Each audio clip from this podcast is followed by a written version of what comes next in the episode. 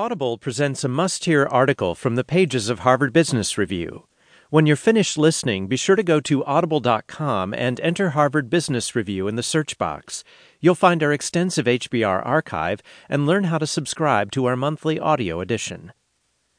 Now, in A New Approach to Funding Social Enterprises, Anthony Bugg-Levine, the CEO of Nonprofit Finance Fund, Bruce Kogut, a professor of leadership and ethics at Columbia Business School, and Nalin Kulatilaka, a professor of management at Boston University, report on how unbundling societal benefits and financial returns can dramatically increase investments.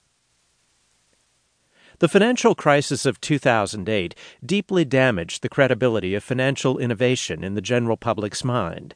As the collapse of markets dried up credit across the system, the notion that securities such as collateralized debt obligations and credit default swaps are enablers of growth suddenly seemed implausible, if not diluted. Indeed, those instruments are often described today as weapons of mass destruction. It's easy to forget that the same instruments have had a positive and transformative effect on society. Even as the dust from the real estate implosion lingers, we can see that home ownership would be impossible for millions of people if banks could not pool mortgages and sell collateralized bonds against those pools. It isn't only the middle class in developed nations that have benefited from debt pooling. Microfinance is now a $65 billion market, serving more than 90 million borrowers in some of the world's poorest countries.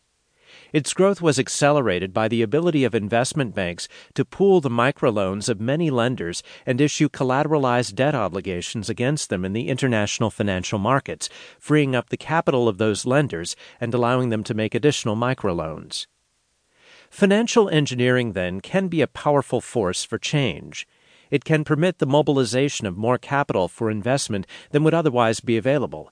It can generate rich opportunities to fund projects that fuel economic growth and improve people's lives. In the following pages, we'll explain how financial engineering can make it possible to channel investment from the financial markets to organizations devoted to social ends, organizations known as social enterprises, which have traditionally looked to charity for much of their funding.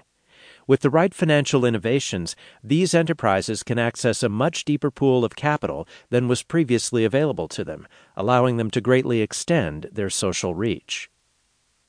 The businesses of blended returns.